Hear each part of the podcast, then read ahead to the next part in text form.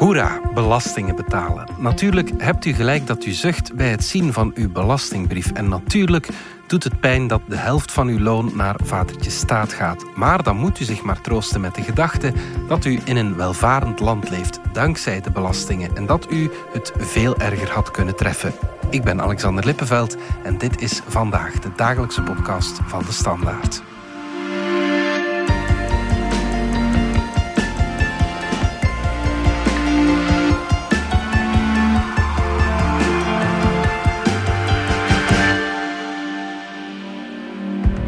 Ruben Mooijman, senior writer van onze economie-redactie. Ik heb me laten vertellen dat jij al zingend je belastingbrief invult.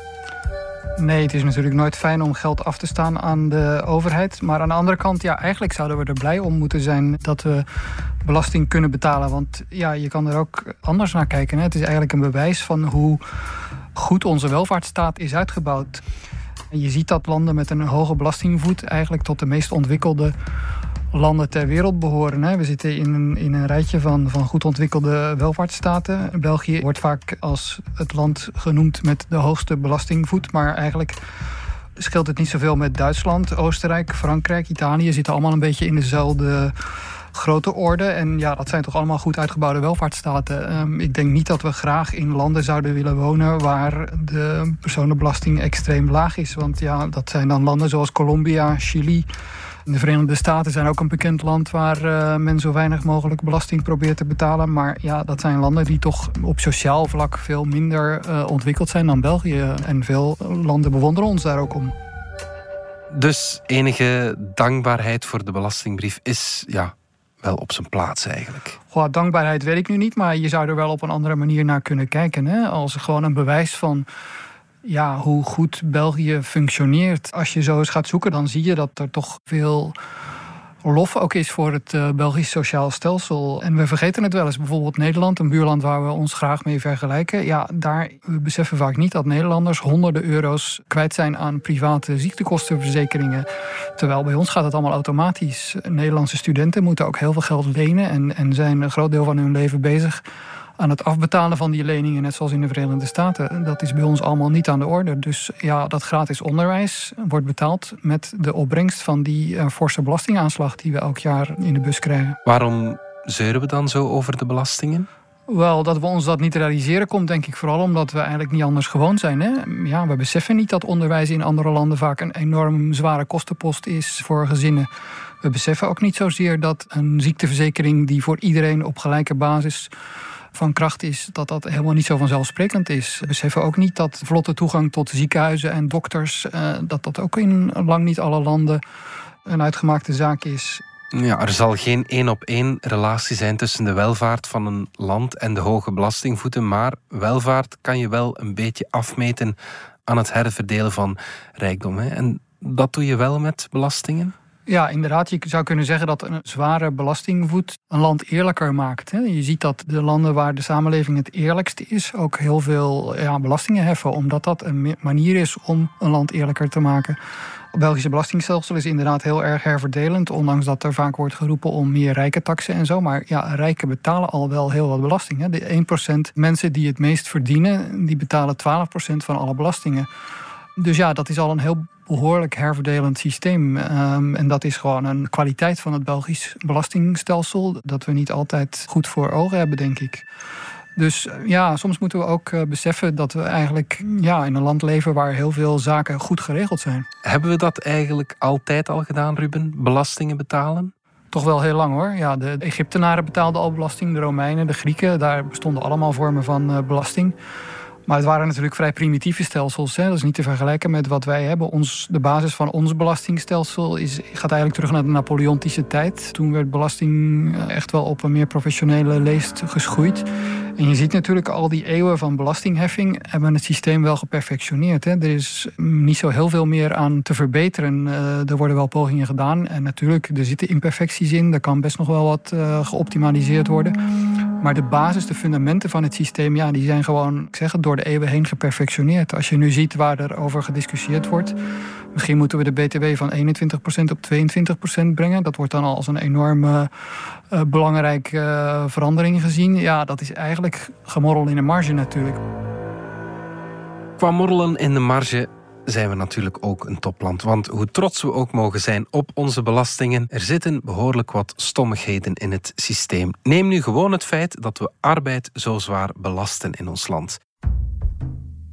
Christophe van Schouwbroek van onze politieke redactie. Jij volgt al enkele jaren voor onze krant hoe politici telkens weer ons belastingssysteem proberen te ja, verbeteren, zeg maar. En het klopt, hè, een van de grootste dwazigheden is misschien wel dat we gewenst gedrag, zoals werken, zo graag belasten. Dat klopt wel. Mhm. Er gaat inderdaad een gigantisch groot deel van uw loon naar de fiscus. België is een van de landen waar arbeid eigenlijk het zwaarst belast wordt. Okay. De OESO, dat is een denktank dat onderzoekt voor zo'n 37 landen. Mhm. Die maakt jaarlijks zo'n lijstje van hoe zwaar wordt eigenlijk loon belast. Ja. En in België bijvoorbeeld, iemand die alleenstaand is, mhm. die haar werkgever of zijn werkgever 100 euro kost, mhm. die ziet daar minder dan de helft van op zijn rekening terechtkomen. Minder dan de helft? Minder dan de helft. Okay, ja, Maar die belastingdruk, dat gaat niet enkel over belastingen. Je hebt sociale zekerheidsbijdrage die de werkgever betaalt, dus werkgeversbijdrage. Je hebt daaronder sociale zekerheidsbijdrage die de werknemer betaalt. En wat dient dan om wat te financieren van die, van die drie puntjes, zeg maar? De werkgeversbijdrage en de werknemersbijdrage die worden gebruikt om zoals ze ook heten, de sociale zekerheid te financieren. Ja. Dat is gans het stelsel waarmee de werkloosheidsuitkeringen betaald worden, ziekteuitkeringen, pensioenen enzovoort. Als je dat allemaal samenneemt, eh, Christophe, dan zou je kunnen zeggen dat werken ons eigenlijk als werknemers veel kost. Is dat geen nefast systeem als je als overheid ja, die werkzaamheidsgraad van, wat is het, 80 procent steven Klopt, ja. Dat maakt natuurlijk ja, werken niet, niet super aantrekkelijk. Enerzijds voor de bedrijven, die weten van, oh, als ik een werknemer wil aanwerven, dat kost mij gigantisch veel geld. Ja. Want ik ga heel veel moeten betalen om die werknemer toch uiteindelijk op zijn loonbrief een fatsoenlijk loon te kunnen voorzien, bezorgen. Ja. Mhm. Maar dat maakt ook niet interessant voor een werknemer die zegt van... Goh, ik heb nu bijvoorbeeld ben werkloos of weet ik veel. Als ik ga werken, ja, dan zal ik wel wat meer verdienen, maar een groot deel gaat daar ook gewoon van afgeroomd worden. Dat is de werkloosheidsval eigenlijk. Een werkloze of iemand die niet actief is, die eigenlijk de overweging maakt van ja, als ik ga werken, financieel, mhm. gaat dat wel voldoende verschil maken dan dat ik gewoon thuis zou zitten. Want als je werkt, heb je inderdaad, moet je eventueel kinderopvang voorzien, moet je je verplaatsen, zijn allemaal extra kosten. Ja. Er worden wel inspanningen gedaan om iemand die pas gaat werken met een laag loon, om daar fiscaal wat voordelen te geven, zodat dat verschil groot genoeg is. Mhm, mhm. Maar ja, die prikkels zijn soms voldoende, soms onvoldoende. Dat is een, dat is een... Maar waarom worden die belastingen niet gewoon verschoven naar een ander deel waar je inkomsten uit kan halen als overheid? De overheid weet ook al heel lang, decennia lang, dat, uh, ja, dat dat systeem niet houdbaar is. Dat dat eigenlijk die kloof tussen het, het loon, de kost voor de werkgever en wat je uiteindelijk op je rekening krijgt, dat die veel te groot is. Mhm. Maar wat de overheid eigenlijk gedaan heeft, is daar een gans systeem, een gans koterij rondbouwen. Ja. In plaats van het systeem zelf aan te pakken. Ja. En dat is eigenlijk geleidelijk gegroeid. Dan zag iemand van, oh, we moeten misschien iets doen voor... Uh, langdurige werklozen of oudere mensen lang aan het werk te houden of jongeren te stimuleren om te werken. Ja. En dan worden bijvoorbeeld die sociale bijdragen voor de werkgever, waar ik het eerder over had, worden die verminderd voor bepaalde groepen, zodat die aantrekkelijker worden voor de werkgever om die aan te werven. Ja.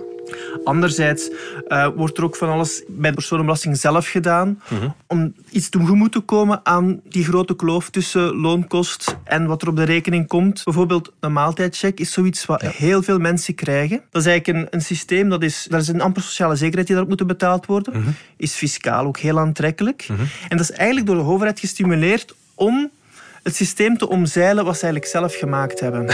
ja, dat is, eigenlijk is dat absurd. Hè? Ja, ja, ja. Bedrijfswagens zijn ook zoiets. Hè? Ja, de bedrijfswagens, dat is ook een systeem, dat is eigenlijk ook allemaal alternatief loon. Hè? Maar het systeem simpeler maken, dat, dat lukt maar niet. Hè? Ja, men probeert dat ook al heel lang, verschillende decennia.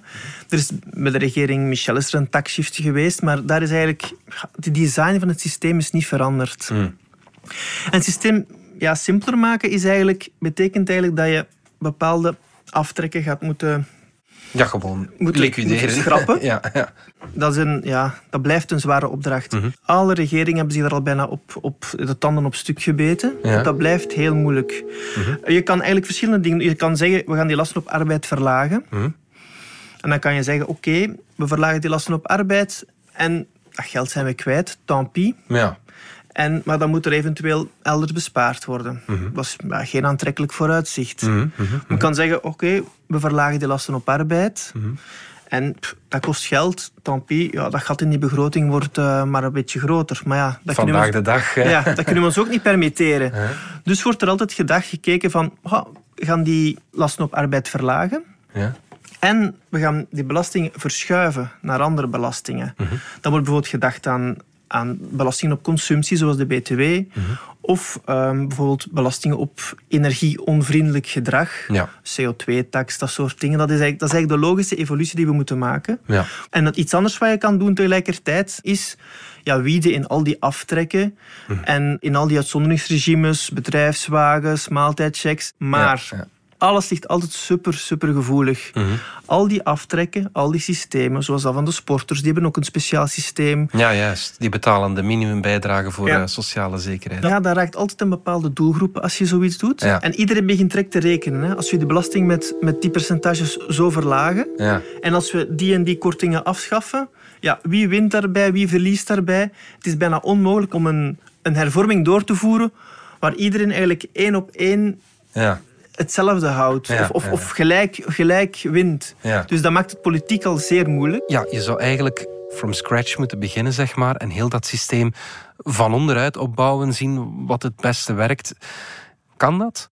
Dat is eigenlijk onmogelijk. Hè? Want je kan ook onmogelijk van scratch beginnen, want je moet altijd, en dat is een van de belangrijke principes die toegepast wordt, als je een systeem hebt en iemand heeft daar rechten uit opgebouwd, Ja. zeg maar iets, iemand is begonnen met de woonbonus, die is nu afgeschaft, maar degenen die die woonbonus nog heb- hebben en die nog loopt, die behouden die wel. Anders verbreek je eigenlijk een contract met je kiezer, met de burger, en dat is, ja, dan zit je nog met een nog groter probleem als regering. Laat ons nu even naar die beroemde belastingbrief kijken, samen met Johan Rasking van onze economie-redactie, die elk jaar voor u een grote belastingbijlage maakt voor onze krant, net als vorig weekend. Ik zei belastingbrief, Johan, maar veel mensen kennen die brief en de, de geneugten van de bruine enveloppen niet meer. Hè? Nee, en zeker voor de jonge generatie is dat, eh, gaat dat om, Ik- ver- ik heb om nooit- verhalen uit de oude tijd. Ik hè. heb zo nooit een, een bruine brief gehad. eh. Nee, natuurlijk niet, omdat eh, jij bent van de generatie waarin alles online verloopt. En ook voor de iets oudere generaties gaat alles wat met belastingen te maken heeft tegenwoordig online via het platform Texon Web. Ja. Worden veruit de meeste aangiftes eh, ingevuld en verwerkt. Ja. Dus die brief die we vroeger op de allerlaatste dag eh, dat we mochten nog in de brievenbus van Financiën gingen steken, Ja. dat is echt wel verleden tijd. Je mag zeggen dat ongeveer nog een 5, 6 procent van de belastingplichtigen een papieren aangifte doet. Ja. Eh, dat zijn nog een paar honderdduizend mensen, maar ja, op 7 miljoen belastingplichtigen is dat toch een kleine groep. Ja. En die wordt ook elk jaar een stuk kleiner. Ja, niet onlogisch ook eh, natuurlijk. Maar digitalisering of niet, eh, een evergreen bij de belastingen is ja, dat we graag zuchten dat het al maar complexer wordt. Hè. Klopt dat ook, dat gevoel? Dat gevoel klopt zeker, want eh, de cijfers eh, bewijzen het. Eh, Fiscaal expert Jeff Wellens heeft nog eens uitgerekend hoeveel codes de belastingbrief nu effectief telt. En dat zijn er dit jaar wel geteld 839. dat zijn er 10 meer dan vorig jaar. En ik heb even gekeken, vorig jaar waren er ook 18 meer dan het jaar daarvoor. Ja. Dus het is geen toevalstreffer, er komen gewoon elk jaar codes eh, bij. Ja, maar overgrote deel van de mensen heeft ja, niet al die codes eh, nodig. Ik denk dat niemand al die codes nodig heeft. Nee, en gelukkig moeten we ze ook niet allemaal bekijken. Stel je voor, dat zou pas een titanenwerk eh, zijn. Ja. Metingen van de FOD Financiën wijzen uit dat een kleine helft van de mensen eigenlijk eh, ja, maar een 10, 15 codes nodig heeft. En dat eh 20 codes volstaan voor 80% van de belastingplichtigen. Ja. Dus de groep die er echt veel nodig heeft, is, is de minderheid. Ja, gelukkig. Ehm, en waarom komen er dan elk jaar ja, steeds meer posten bij? De verklaring van vorig jaar, niet van dit jaar, maar van vorig jaar was corona. Mhm. Toen waren er echt een aantal codes met steunmaatregelen, aftrekposten die erbij kwamen voor corona-steunmaatregelen. Mhm. Dit jaar is die corona-afdruk ietsje minder groot, maar inderdaad, er zijn er toch weer bijgekomen. En dat heeft er alles mee te maken dat ja, we zitten nu eenmaal met die hele hoge belastingdruk mhm. op inkomens, uh, vooral op inkomens uit, uh, uit arbeid.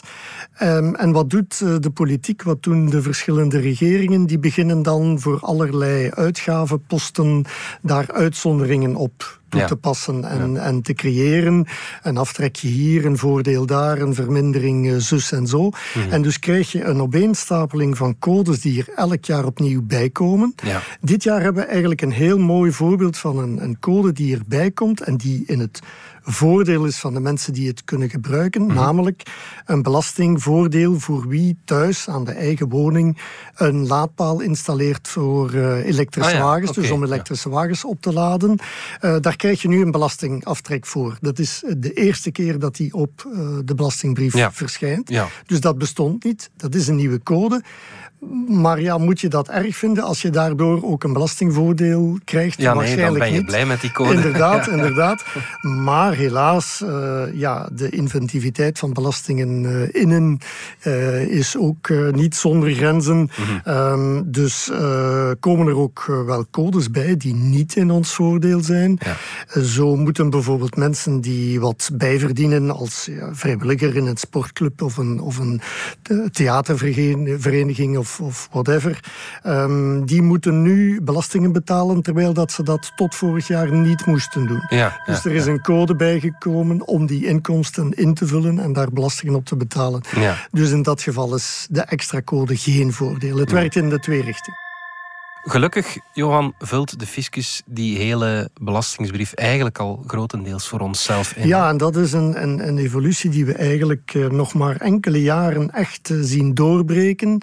En dat heeft ermee te maken dat de FOD Financiën tegenwoordig gegevens krijgt van zeer verschillende databanken. Niet alleen van overheidsdiensten. Mhm. Ik zeg maar wat, je bent vorig jaar een tijdje tijdelijk werkloos geweest door corona.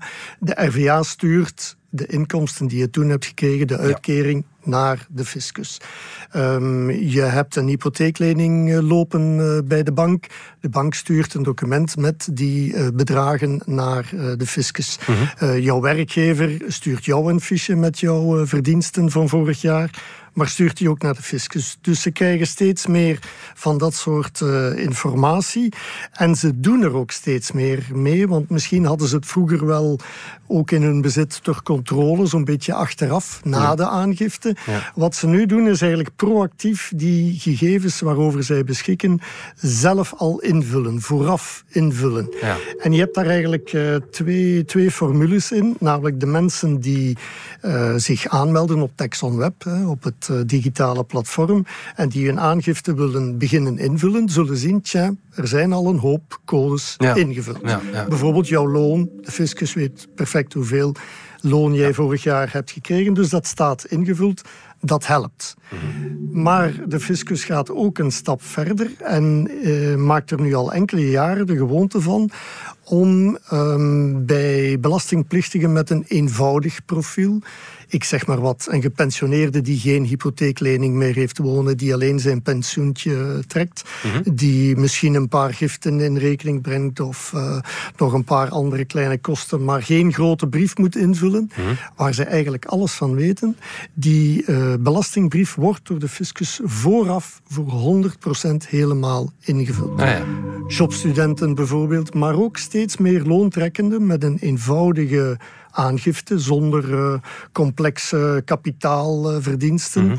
um, die zullen uh, een aangifte krijgen die helemaal is ingevuld. Dat, dat draagt een speciale naam. VVA is de afkorting. Uh, een, een, voorstel van vereenvoudigde aangifte. Ja. En in dat woordje voorstel sluipt een beetje een, een, een adder onder het gras of in het gras. Okay. Um, het is een voorstel. Mm -hmm. De fiscus denkt alles van jou te weten en vult dat in. Ja.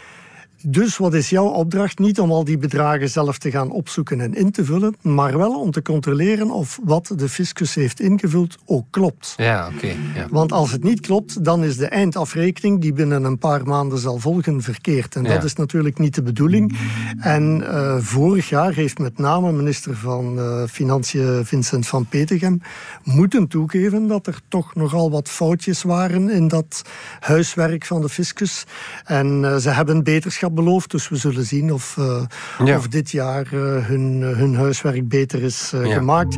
Maar voor eh, ja, ongeveer de helft van iedereen die een belastingbrief moet invullen, is dat eigenlijk al gebeurd. Ja, oké. ja. Dat is wel handig natuurlijk. En tot slot, voor de meeste mensen is de belastingbrief ergens wel ja, goed nieuws. Er zijn veel meer mensen die geld terugkrijgen over een, eh, een aantal maanden dan mensen die moeten bijbetalen. Hè? Ja, je kan zeggen dat is goed nieuws, want als je geld terugkrijgt is altijd goed nieuws. Je kan ook zeggen, ik heb vorig jaar te veel belastingen al vooraf betaald aan de overheid, Ja, waar ja. zij een jaar lang gebruik van hebben gemaakt dat ik niet heb gekregen. Maar goed, eh, het is altijd fijner om, om geld eh, terug te krijgen. Mhm. En het klopt, eh, als, je, als je uitgaat van ongeveer, we ronden af, een 7 miljoen belastingplichtigen in dit land, ehm, dan kan je zeggen dat er bij de eindafrekening, die vanaf september, oktober eh, in de bus eh, zal vallen of in de mailbox, dat ongeveer 1 miljoen mensen eh, ja, niets krijgen. Niet bijbetalen, niet terugkrijgen. Dan heb je een 2 miljoen mensen, ook weer afgerond, die wel moeten bijbetalen. Die dus extra moeten eh, belasting betalen bovenop wat ze al gedaan hadden. Dat is niet zo fijn.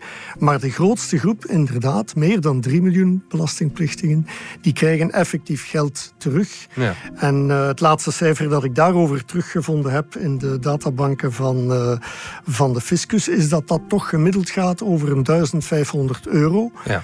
Dan kan je toch alweer eh, enkele maanden de energiefactuur eh, mee betalen. Is het is geen gigantisch bedrag, maar het is zeker leuk meegenomen. Het is meer dan een, eh, een appeltje voor de dorst, denk ik. Hè. Inderdaad. Goed, Johan Rasking, dankjewel. Graag gedaan. Dit was vandaag de dagelijkse podcast van de Standaard. Bedankt voor het luisteren. Download onze app DS Podcast of volg ons op Spotify, Apple Podcast of eender welk ander podcastplatform. Alle credits van de podcast die je net hoorde vind je op standaard.be-podcast. Reageren kan via podcast.standaard.be. Morgen zijn we opnieuw.